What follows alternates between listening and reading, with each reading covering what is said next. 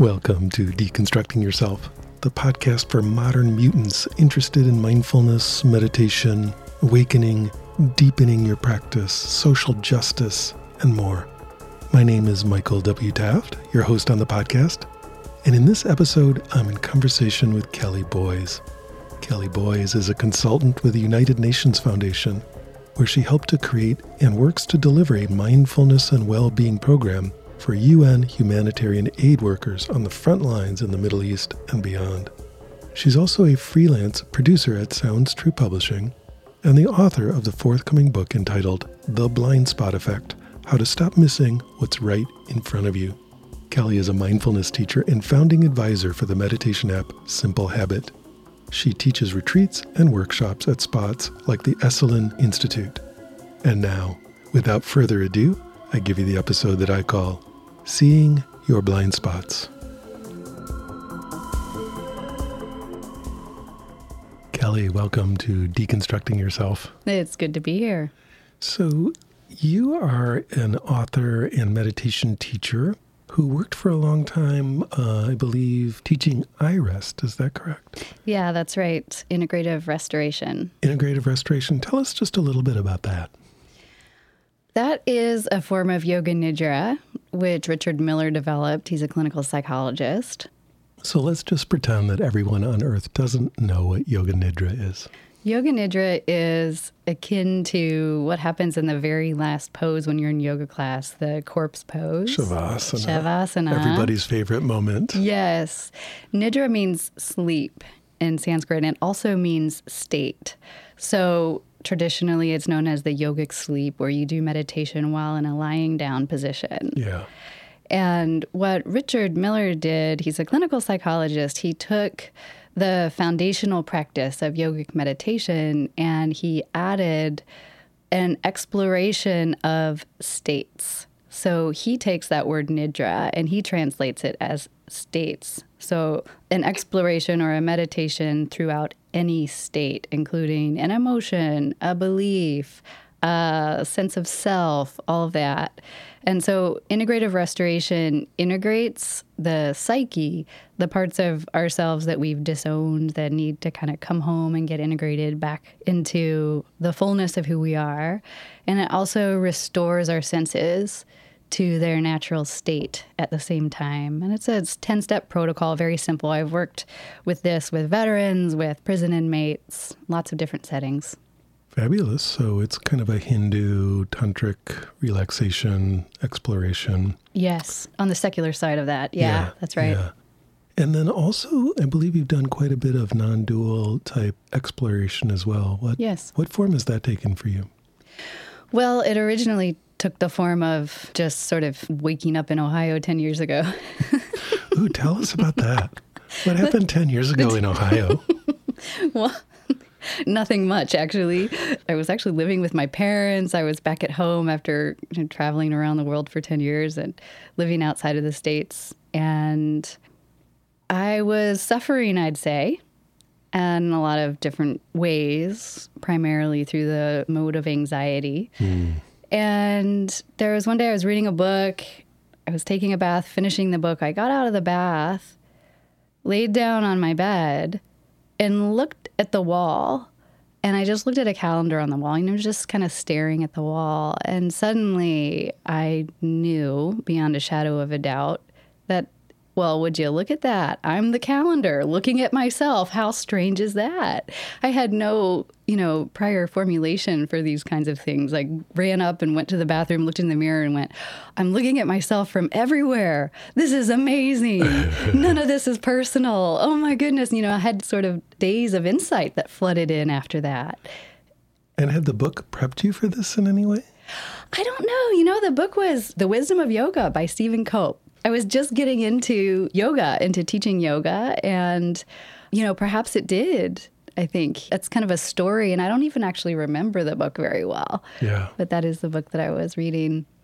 So here mm. you were, the whole world was observing itself, and then what happened after that? Well, the insight, I would say, closed down in some way, where the fundamental insight that was there didn't close down, mm-hmm. but my way of experiencing myself in the world certainly closed back into a constricted, anxious individual. Sweet. Yeah. yeah. Back home. Oh, yeah. Right. So fast forward ten years. you know, I, I think I popped on YouTube, found Adyashanti, and have been doing long retreats, including, you know, a year kind of off the grid and exploring the mind and both the deep insights into the nature of mind, nature of self, no self, however you want to say it, and also what it looks like to be fully human and learning what is being learned. Mm. And now you so. actually lead retreats in non-dual practice or mm-hmm. non-dual awareness. Yeah. Yeah. Now, I understand that you have a new book out by everybody's favorite spiritual publisher, Sounds True. Yes. I'm excited about this book. It's the first one. What's it called? It's called The Blind Spot Effect, How to Stop Missing What's Right in Front of You. So, Kelly, tell us about the blind spot effect. How do I stop missing what's right in front of me? Hmm. Well, the first way to stop missing what's right in front of you is to slow down. And in that slowing down, you see what's there and you don't see what's not there. And in order to do that, you know, you really have to turn up the resolution on your seeing and turn down the noise and the signal. And meditation can help tremendously to do this. Yeah. With blind spots, I find there are so many different ways we go blind. I find it's nice to look through the lens, no pun intended, of the actual physical blind spot in our eye. You know, there's this place on our retina where the uh, optic nerve fibers enter through the optic disc. Isn't it called like the fovea or something? Oh, maybe it is. I don't even know. So I'm not a scientist, so there's just something going on in there where the nerve fibers come in and there are no photoreceptor cells to see light. Right, in that one spot on your retina. Exactly. Yeah. And you can see your own blind spot on this. You can even do a test on, you just Google it, and you can actually see your own blind spot.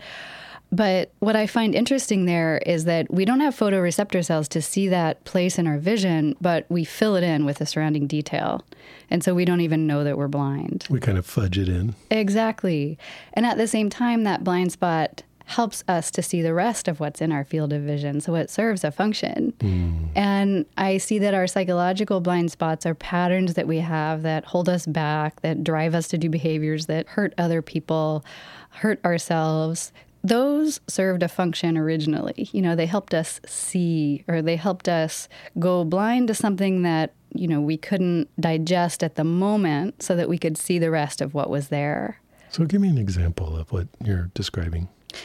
So an example of a blind spot, the formation of a blind spot would be, you know, I'm young and I stumble and fall and I go to my caregiver and say, ouch, it hurt. And the caregiver misattunes and doesn't respond in a way that meets me where I am.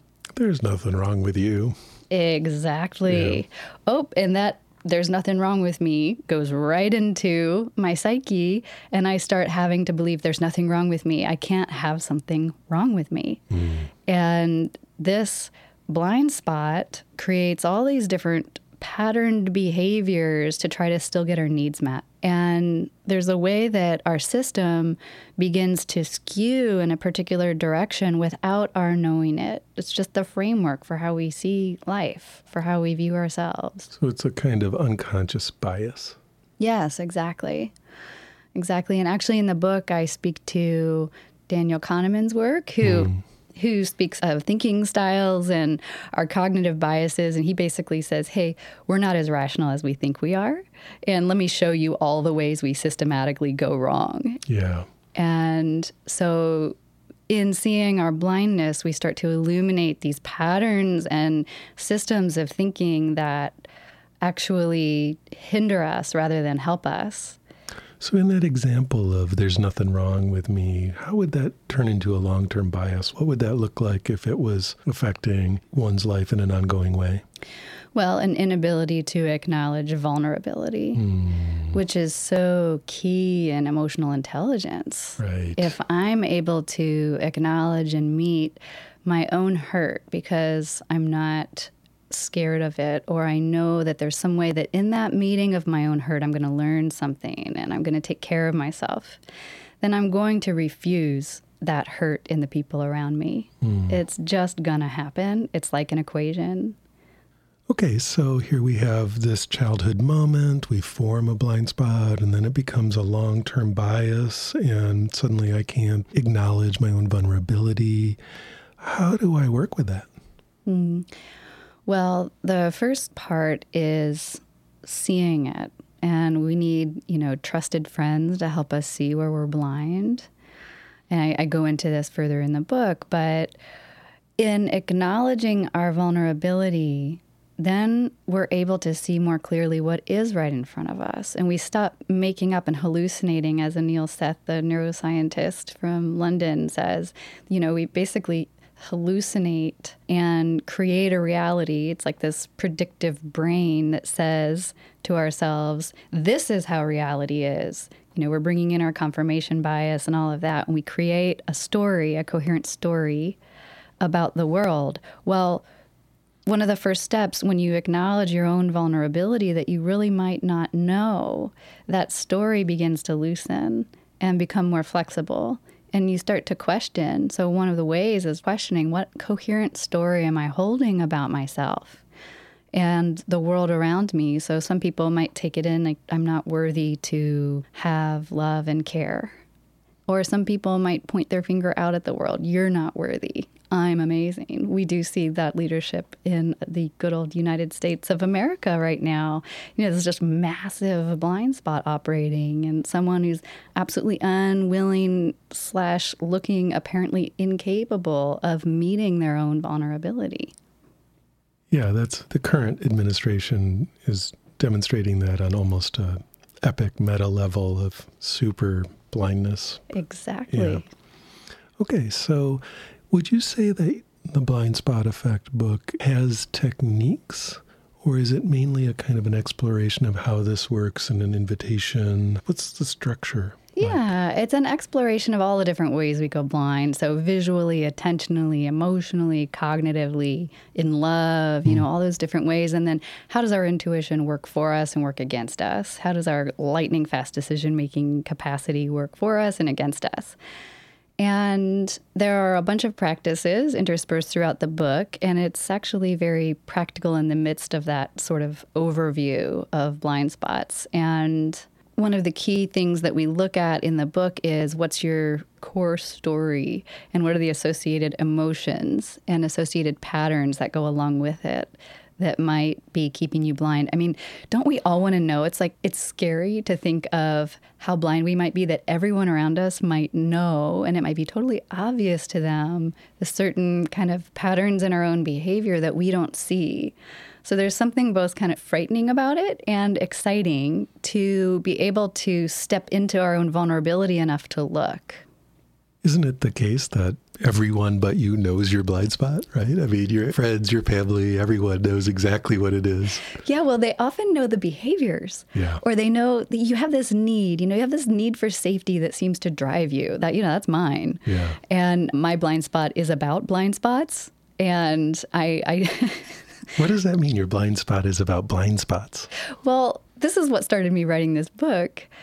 My blind spot is that I will hold other people's blind spots for them mm. so that I can stay safe and stay in relationship. The this, enabler. Yes. This might be at work. This might be at home, wherever it is. It's like, I won't point out what is so unconscious over there because that might mean I'll lose something. So right. For me, lose connection, lose a sense of safety, which isn't real safety. Right. So here I am. I can't feel vulnerable. It's a big blind spot.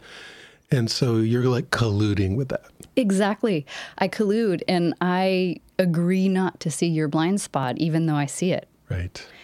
And then, you know, the sort of grand finale of my blind spot is that I then point out the blind spot eventually. In the other person. In the other person. Uncharacteristically often, because I've been holding it this whole time. And they go, hey, do you know you do this? It hurts. It sucks. It's too much for me. And that goes over incredibly well. Yeah. It's amazing how people love to hear that. I bet they do. Awesome. So your blind spot about blind spots is somewhat self-defeating. Yes, yeah. It is. And I've seen this pattern very deeply and very clearly. And now I know the signs of when I'm doing this so that I no longer need to take that responsibility to hold someone else's blind spots. Actually, I want to write another book called The Narcissist Paradox. Wow. Good title. Thank you. Which is where, you know, it's just as grandiose to hold someone else's unconsciousness as they are grandiose to think that they're perfect. Right. Wow, interesting. Now you, as I said, you're a non-dual teacher. You spend a lot of time leading retreats in non-dual awareness. And, you know, from that perspective, which we can talk about some, but from that perspective, wouldn't this be considered just, you know, fixing your imaginary ego, right? Like, isn't it fascinating that you as a non-dual teacher are digging into all this, what we might say, illusory egoic material? What's up with that? Well, it's fun, mm-hmm. and I don't think we can afford not to, because it just seems like half the equation to see things as they are, and the other half being, you know, what does it look like to actually live this out and to stop harming? I mean, it's a deeply ethical and wise kind of inclination to stop harming oneself and others, and to look and be revealed to oneself, and to look and have a clarity come that is matching of what the deeper knowing is. But the clarity comes through this integrative behavior and activity. And we spiritually bypass the heck out of ourselves by just seeing clearly, by seeing the nature of mind. And I think that a lot of the spiritual teaching is done by men, for which that transcendent, clear knowing is very safe. Obviously, men have been wounded by women. Women have been wounded by men, men and men, women, women, et cetera. But there's an incredible amount of wounding that sets us up to think that our spiritual system is the best way or the only way of seeing or the safest, ultimately, way of seeing. And this looking at one's blind spots, looking at the mess of your life, being kind with it, takes us out of a bypass of that material. It's very rich, actually, to look at it, and one-sided not to. Do you find that when people who are in a non-dual tradition begin to encounter the material you're describing, they resist that? Oh, absolutely. Yeah, and hang out in the transcendent one that sees what's arising. And, you know, you can have someone notice the hell out of their anger for thirty years. Mm. Like, oh, there it is again, there it is again, but not get closer to it. There's one way, you know, I'll probably work with some level of anxiety in my life. I don't feel in touch with it right now. I'm sure it'll come back. And there's a way that I could just keep noticing it in its density and its way that it kind of takes over, and then step back into this transcendent seeing of the arising and do that again and again, hoping that it just kind of lessens, or, you know, the bigger space kind of helps it to be there without being totally lost in and identified in. Or I can engage with it, encounter it, ask it what it wants. What does it need? Is there an action I can take to actually bring it closer to home so that it's not shadowed and pushed down into something that's apart from this that I am? It's been interesting. We were just describing what's going on politically. It's been very fascinating to see how many people right now, especially people who are involved in a meditation practice or a spiritual practice, are just completely bypassing the whole need to engage with what's going on politically, economically, culturally, and just saying, you know, it's all good. Absolutely. And it's not all good to do that. Yeah. And yeah, it's embarrassing when I see that happening. And I feel, you know, I'm trying to do what I can. I think we each can do what we can personally to really engage. I know Rev. Angel Kyoto Williams is doing some beautiful work around engaged Buddhism and others. And, you know, for myself, I do what I can. There was just this shooting of an unarmed black man in Sacramento. Yeah. And, you know, I called the Sacramento Police Department. Can I pro bono create a program for you? You know, I mean, it's mm. what I can do. Yeah. I don't know if they'll say yes, but other places like the United Nations is, so. Yeah, and to me that compared to just kicking back and saying, well, it's all already perfect and therefore I can, you know, hang out in my meditation room and breathe, just doesn't cut it. It doesn't. It doesn't. It's actually unethical, I would say. You know, it's harmful. Yeah. So now if we imagine here we are doing our meditation practice, and now you, Kelly Boys, are recommending that we start digging in and contacting this blind spot. How is that going to affect our actual practice itself? People often seem to be concerned that it's going to pull them out of, you know, kind of this oneness and get them involved in the messy, slimy, dirty, difficult machinations of their ego. Is that what happens? Mm-hmm. In one sense, yes. Uh, in the sense that if you're taking refuge or shelter in this oneness and you do reach out and contact these shadowy, perhaps scary parts of yourself, yes, it may pull you out of that. And in pulling you out and going in and through, it deepens the understanding of oneness. God, it's, it's like if my understanding of oneness only has to do with peaceful transcendence, sitting on a cushion, that's not what I know is oneness. Mm. So you're saying that actually being willing to kind of come out of the blissful void and engage is going to actually deepen the blissful void? Absolutely. There's less that's refused. I think there's something so important about the refusal and seeing our own spiritual blind spots around the practices that we have and the ways that they help us refuse our lives. You mentioned the gender aspect. Do you think that this particular form of bypassing is a male thing, or do you find it happening with everybody? Um, I think that we all bypass in our own ways. Yeah, and, and you can bypass right into the content and forget about the clear seeing. Right. So, yeah, it's, it's both ways. And I do think it's interesting that yeah, most spiritual teachers are men, and a lot of the spiritual seekers or people who are in those circles are women. And so there's a way that we're set up to think that the more masculine view and understanding and insight is the way that then we as women need to fit ourselves into. And then I think that men miss out on the tremendous richness and depth and flow of the feminine or the female knowing, the female practice. So describe to me what you would call the masculine view of this. I would say it's directional, transcendent, clear, formulaic, and has systems of thinking kind of laid out. If you look at the different amazing teachers like Shinzen Young, who I love and I've interviewed and you know him very well, what a formula, like what a system he has for being able to look at the mind. I mean, it's actually incredible. Richard Miller with iRest has created this whole system. It's beautiful. Yes. So there's this linear, rational, structural, matrix type system. Yes. And there's a way that's like, I know, you know, and not that a truly integrated person is not going to say, you know, I know and I have the one answer. But there's a way that the masculine goes, I know, I got this, you know, I know, here's the structure, here's how this works, so I'm safe. Yeah. Yeah. And then what would you describe as the feminine knowing?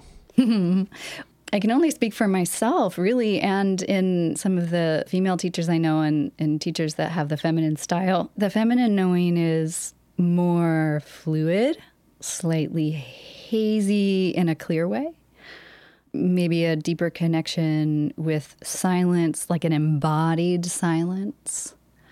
More comfortable with being at the edge of the unfolding unknown, more comfortable with not having a structure, not having any kind of a sense of need to even explain mm-hmm. what is known.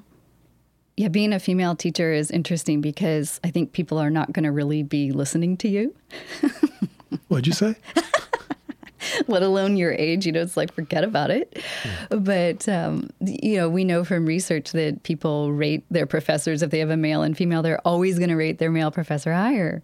You yeah. know, there's a sense that, you know, we're enculturated to listen to the masculine telling us how it is. And including women, we're enculturated not to listen to women. And so it's very interesting for me to not only have a feminine style of teaching, but to be a female teacher in this realm where everyone has a method and everyone has this like clear way of illuminating the path, which is beautiful. But there are limitations to that. And there's actually something deep to be learned from women who have also a deep practice, but who might not be articulating in the same way or pushing themselves out there as, hey, I've got this system, check me out. Yeah, so it's interesting if you don't have a system and you don't have a flag you're planting in the ground and you're not making a lot of noise, you might just get entirely ignored right now. Yes. Yeah, so what do we do about that? Well, I think that men can invite women onto the stage, as it were, and actually act, even if you have to act, but act like they know something you don't know. You could even bring them onto your podcast. Exactly. Just like what you're doing. I mean, it's the same thing with the race conversation that we're having right now in the States. There's a necessity for us to use our platform, the forms of power that are invisible to us, to give voice to those that don't have voice and to have that challenging conversation, that sort of awkward conversation that you don't know how to have about race. It has to be had right now. And the same thing with gender. Tell me more. Well, that awkward conversation of actually saying what's there, you know, I think it's like a black and white person in the room is like the white person goes, I have this white privilege. I don't want to like misstep and say the wrong thing so that I offend you. So I'm not going to say anything. We don't have time for that anymore. Yeah. We have to have those awkward conversations where we go, teach me, show me my privilege, show me what I don't see, show me the power that's invisible to me. And in the same way, I think, you know, men saying, I'm going to have this awkward conversation. What's it like to be a woman? Like, what do you know that I don't know? You know, just simple questions like that that might actually invite a more full view of the spiritual path. Kelly, what's it like to be a female meditation teacher? It's interesting because I don't feel like I have much to say. And yet I have a lot that I want to share. And amidst the sea of voices that are out there, I'm not sure that I really want to, you know, self-promote and do all the stuff that seems to need to be done for people to take you seriously. You have to build a platform. Yeah, exactly. I don't have that in me for whatever reason, but yet I have this real impetus and desire and drive actually to share. So I'm exploring. I don't know, I'm teaching retreats a little bit and doing fun work with the United Nations, and we'll see how this unfolds, but I'm a hesitant teacher for sure. Yeah, so as a female teacher, I'll walk into Esalen to teach and go up to the counter and they'll say, oh, who are you here to assist? And I'll... So there's a male teacher you must be the assistant for. Exactly. And I'll say, oh, no, actually, I'm here to teach. And I've taught at Esalen both with my colleague John Prendergast and also without him. And every time I go up to that counter, it's the Esalen counter. It's like, oh, so wait, what do you mean you're here to teach your own workshop? You know, it's like, yeah, actually, yeah, that's what's happening. Or, you know, I just went to a secondhand store and some woman said, oh, are you a student? And I said, no, actually, I just wrote a book on blind spots. And, you know, she literally took off her glasses and looked at me, really, you? And so there's this way, yeah, I have to, as a female teacher, somehow assert yourself, I guess, to get taken seriously. But I don't tend to assert myself, so I just don't get taken seriously. Another thing that I think is important for men on the spiritual path is to learn. This is going to sound weird, but to be held, to learn to be held. What does that mean? Well, you can look at it from the point of view as a physical holding, the point of view as an energetic kind of knowing that there's this unconditioned presence or unconditional loving presence that is holding me. And that my whole nervous system gets online with this. Whether you believe it or not actually is a little irrelevant. But to slow down enough to actually soften your whole system to deeply know that you're safe and that you're seen and that you're held. Because in knowing that deeply as a practice, as a meditation practice, that will change the way that you do your practice and that you live your life. It will come from a more balanced, settled place. It's of deep importance. It might sound strange, that I'm suggesting to develop a practice around being held, but I think that it could be something that allows for the softening so that a vulnerability can appear and a deeper, clear seeing can appear. And how do you recommend people do that within their traditions? Well, if there is the practice of, you know, being in touch with body sensations, the movements of the mind, the thoughts, emotions, then utilizing those tools to locate a deep sense, felt sense of being held. So this can be in your mind's eye, literally by a loved one, where you begin to kind of relax and soften. And this can also be simply, if this is in your practice, to feel it energetically, to sense quality of awareness that is actually not just spacious, but holding or loving or having those kinds of qualities, nurturing qualities. And to enliven that, you know, as Rick Hansen says, to place your attention growing the good. In that same way, to actually direct your attention in meditation toward those nurturing, holding qualities. Mm. Something about the way you're describing both this holding or warm embrace and also the feminine qualities of the spiritual path reminds me a little bit of something that seems like it might be coming from the opposite end of the spectrum, which is sort of the David Chapman, like meta-rationality piece where, you know, and we can get into such a technical discussion about that, but in its manifest form, it has this real looseness with structure and real flow with ideas. It's not real concerned with having the one right answer or the one right path. Yeah, I was listening to David, and I loved that interview you did with him. And I found it interesting as he walked through the stages, you know, that you get to that stage of kind of a little bit of nihilistic and where you're feeling lonely on the path and you're really committed to the deeper practices and you're seeing through a lot of the different systems that you've bought into. And then this more flowy kind of a, an understanding. And I think that's very akin to what I'm speaking of, actually, which is where there's not a need to be the knower or to know something, but yet you know deeply. So it's holding the knowing and the not knowing together. So one of the biases that Daniel Kahneman speaks to is the hindsight bias, where we think the past is knowable, and it's not as knowable as we think. And because of that, we think reality is predictable. Mm. We think we can know the future. And Gerd Gigerenzer out of the Max Planck Institute, I bring his work into my book on intuition in terms of where does our intuition go right for us. And he basically says, you know, that there's hindsight. Well, how about future sight where you're dealing in uncertainty? And what I like to call it is present sight, where you're dealing in uncertainty and certainty. So you're not also shunning the certainty that you have, but it's flexible and open, and it's a wave that's being ridden right at the edge of the unknown and the uncertain. In terms of not knowing while you know, it's important to let go of being an expert without letting go of what you know, and really like Gerd Gigerenzer's work. He's a... No, you mentioned his name before. Yeah. Mm-hmm. Gerd Gigerenzer? Gerd. Gerd. Gigerenzer. Ah. I, He's a social psychologist at the Max Planck Institute and has written books on gut instincts, on intuition, on those same rules of thumb that Daniel Kahneman speaks about, you know, what lead us in a direction of poor decision-making. Mm. Gigerenzer talks about, well, where do those rules of thumb lead us in a direction of positive decision-making? They're there for a reason, so they work a lot of the time. Right, so to summarize what Kahneman's saying, that we have these very brief, easy-to-access decision heuristics that we just kind of are right most of the time, and it's really, really low energy for our brain to kind of make these easy decisions over and over again.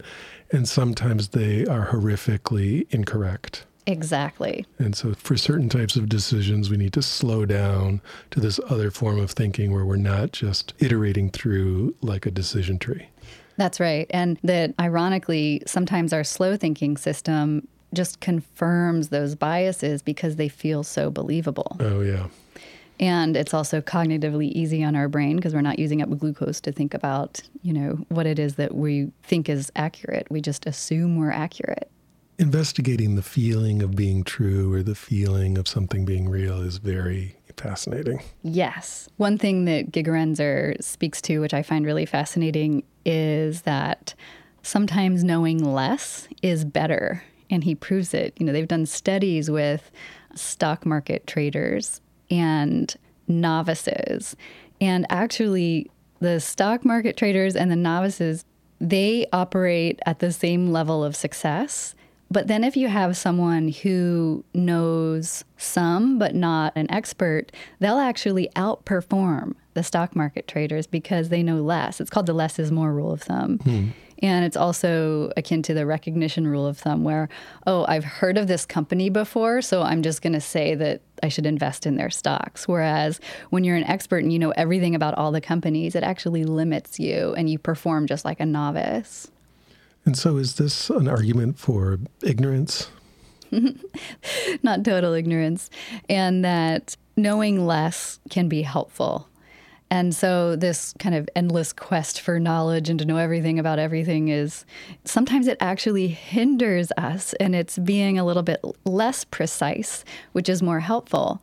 The book by Leslie Valiant, Probably Approximately Correct, speaks to this around algorithms and how you can operate within an environment that's more complex than yourself, but it's not always good to know everything about that environment. Mm. And of course, in Zen practice, we have the whole concept of beginner's mind or don't know mind. Yes. Yeah. Yes. And what I'm saying actually in my book is I'm very curious in terms of blind spots and behaviors that are unconscious and automatic. So we have this glucose-saving cognitive ease that helps us, you know, make decisions that aren't necessarily in our best good. And how in seeing and illuminating what's unclear to us, we can actually move the needle on our default system from that kind of unconscious automaticity to conscious automaticity, where there may be some effort involved in the moving of the needle, mm-hmm. but that using both meditation practice and insight, hacking all the way through to the core of something, which will get you there quicker, and that practice helps you integrate it, you can actually live more consciously, but where these behaviors, these wise, more ethical, more compassionate behaviors and more clear seeing just comes naturally and has cognitive ease to it as well, so that we don't have to just start here and think, oh my goodness, I have to now see everything and make all this effort to try to be this perfect spiritual version of myself, which is not at all what I'm saying. It's more if you see through very clearly, very deeply, very precisely, then this just up-levels the living of this knowing, the living of being a good human. In short, we just want to see our blind spots and embrace them? Yeah, there's part of seeing it and embracing them, but there's also getting the gifts because they're just usually hidden forms of power, authenticity, truth that we have also repressed along with whatever we felt was unworthy. So in seeing them and embracing them, they then can deliver their gifts unto us. Yes. It's a powerful thought. So here you are, this like Ohio woman, right, who woke up in her bathtub ten years ago. What is it that you want to say to listeners? Hmm. Well, first of all, bless all our hearts. This is a level playing field. You know, we're all in this together. We're, we all have blind spots. We all have unconsciousness. We will continue to. Nobody ever gets to a place where they don't have unconsciousness anymore. Not anyone. Mm-hmm. And something around just, you know, let's help each other to take ourselves less seriously and to learn. You know, I, I like how Rick Hansen says, learn to learn better. Yeah. And to discover really creative solutions for the complex problems our world has right now. It needs us to be out of our own way to do that. And I think in helping each other kind of be lighthearted about where we go blind and, and how we hurt each other even, and being more forgiving is key. And I think when you've seen that you have everything in you, all the shadow that's possible in the world, it is contained within you. It's way harder to point the finger outside. Now, you are also a Christian, is that correct? Yeah, I grew up in the Christian tradition And I have a lot of appreciation for what that instilled in me. And I also have a healthy dose of skepticism around the forms that it can take that are uh, very damaging. So what part of Christianity or what aspects of your Christian belief have sort of survived through your skepticism and through your non-dual awakening and so on? Well, I'd say, you know, this aspect of being held, of wholeness in Christianity, there's a sense that, you know, I can cast all my cares on Jesus for he cares for me. Mm. You know, that's... And, you know, I can lay my burdens at the foot of the cross. I mean, I grew up evangelical Christian, yeah, right? Yeah. And it was believed, like, this is a guy whose, you know, form I am worshiping. And so there's something about that sort of offloading of burdens that's awesome. Yes. And also about the devotional nature in the sense that I am actually deeply held. Why not believe that? I mean, there's literally not a big draw for me to be nihilistic mm. without downplaying the positive sides of nihilism, because I think there are some just clear seeing around just ooh, empty. Yeah. But that was one of the pieces. Do you currently relate to your spirituality as being an embodied, you know, physical being named Jesus? Or is it more about this background of witnessing awareness? Like, how do you work with that? Yeah, I do no longer believe it in that sort of a crystallized form of what you're saying. It is more about the background witnessing awareness. And I think there's something to be said for he had this insight, this clear seeing. And yeah, then there's this whole system of belief that was created around that. But that original clear seeing feels very clear. And that's what I carry with me, I think. Mm-hmm. And also, you know, the simple things like do unto others as you'd have them do unto you. That's a nice rule to live by. Yes. Yeah. Not that Christians live it out, but I have a lot of respect for the ethical components and the loving, caring communities that Christians can inhabit. And a lot of disdain for the abuses of power and the way that things are taken so literally, and there's an othering of us and them. Sure, although those are present in every religious tradition that I've ever encountered. Exactly. Yeah. Well, I'd love to take a moment and thank you for what you're doing, because, oh. yeah, I thank you, Michael, because there's a way that you're having conversations with people that's very creatively stimulating to me as a listener. But then also you're bringing this this level of authentic conversation into a space that is right now kind of people have their talking points and their shtick, yeah. which is just what we do as humans. But there's a way that the way it doesn't that, burn as much glucose. Yeah, I've burned a lot of glucose sitting here. I'm actually well, yes, and. So I just want to thank you for what you're doing, because you're kind of bringing in this more edgy, alive, authentic way to have conversation with people who are all just learning something on the path. Nobody's a guru or anything like that. It's just, it's really nice how you're sharing this with a wider audience. Thanks. Yeah, you know, these are just the conversations I want to have. And it's been really, really, I don't know, just wonderful and cool and fun to see that other people like listening to them too. Mm-hmm. It's a real joy. Awesome. Well, thanks for coming on the show, Kelly. Thanks for having me.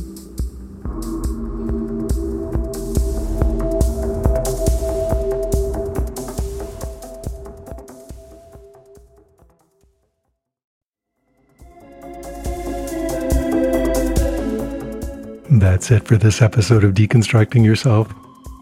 I'd like to let you know about an upcoming retreat with me this summer in Costa Rica. From August third to the tenth, we will come together to focus on non-dual meditation practice with a particular theme of embodiment of awakening in meditation and in life. For seven days, I'll be giving non-dual meditation teachings, practices, and guided meditations, as well as personal meditation instruction to each member of the group. The retreat will be hosted at the Blue Spirit Retreat Center, located in the Nosara region of Costa Rica's Pacific coast. The retreat center is perched on a hilltop overlooking the ocean and a three-mile white sand beach that is a protected turtle refuge. The pristine nature, subtropical climate, and members of the Deconstructing Yourself Sangha will create a unique environment for your meditation retreat. If you're interested, check out deconstructing yourself dot org, where there's a link to the information page. I look forward to seeing you there. If you enjoyed the podcast, please recommend it to a friend or talk about it on social media. Doing that helps it find its way to more people who might be interested. If you're moved to support the podcast, you can do that by contributing to the production costs on my Patreon page. That's at patreon.com slash Michael Taft. The money goes to support the recording, production, and bandwidth costs of this program, which are substantial. By contributing to Patreon, you're making it possible for me to continue to create and share these conversations as often as possible. A special perk for high-level contributors is a monthly or even bi-monthly event with me on Zoom, where you can ask me any meditation questions you have. I deeply appreciate your support. I also have a number of free resources for you, beginning with my YouTube channel. There are hundreds of hours of free guided meditations and videos there, so if you're interested, that's quite a large resource, and offered to you completely free of charge. The channel address on YouTube is M W T one one one, or you can just search my name, Michael Taft. I encourage you to subscribe to the channel and join me each week for a new live guided meditation session. If you'd like to interact with a broad community of people interested in meditation, particularly those who engage with my YouTube meditations, I have a free Discord server called Deconstruct U. That's Deconstruct and then just the single capital letter U. There are a large number of discussion channels there, and it's free, so hop on the server and introduce yourself. And of course, there's the deconstructing yourself dot com website itself, which has articles, interviews, and more about meditation going back over twelve years at this point. So be sure to check that out. Beyond these free options, I also have a number of paid online courses to help you grow and develop in your spiritual practice. You can find out about those either by signing up for my email list at deconstructingyourself.com slash sign up or at the site deconstructing yourself dot org. I look forward to seeing you in class. The Deconstructing Yourself podcast has always had excellent sound, which is the result of an amazing audio engineer and amazing human being named Stephen McNamara. He's an all things audio person with many decades of experience in producing music and spoken word audio. If you're interested, you can contact him at his website, yogitar dot com. That's Y O G I T A R dot com. Music on the Deconstructing Yourself podcast is a track by Peter Baumann entitled Crossing the Abyss from his album Machines of Desire. Thank you for listening.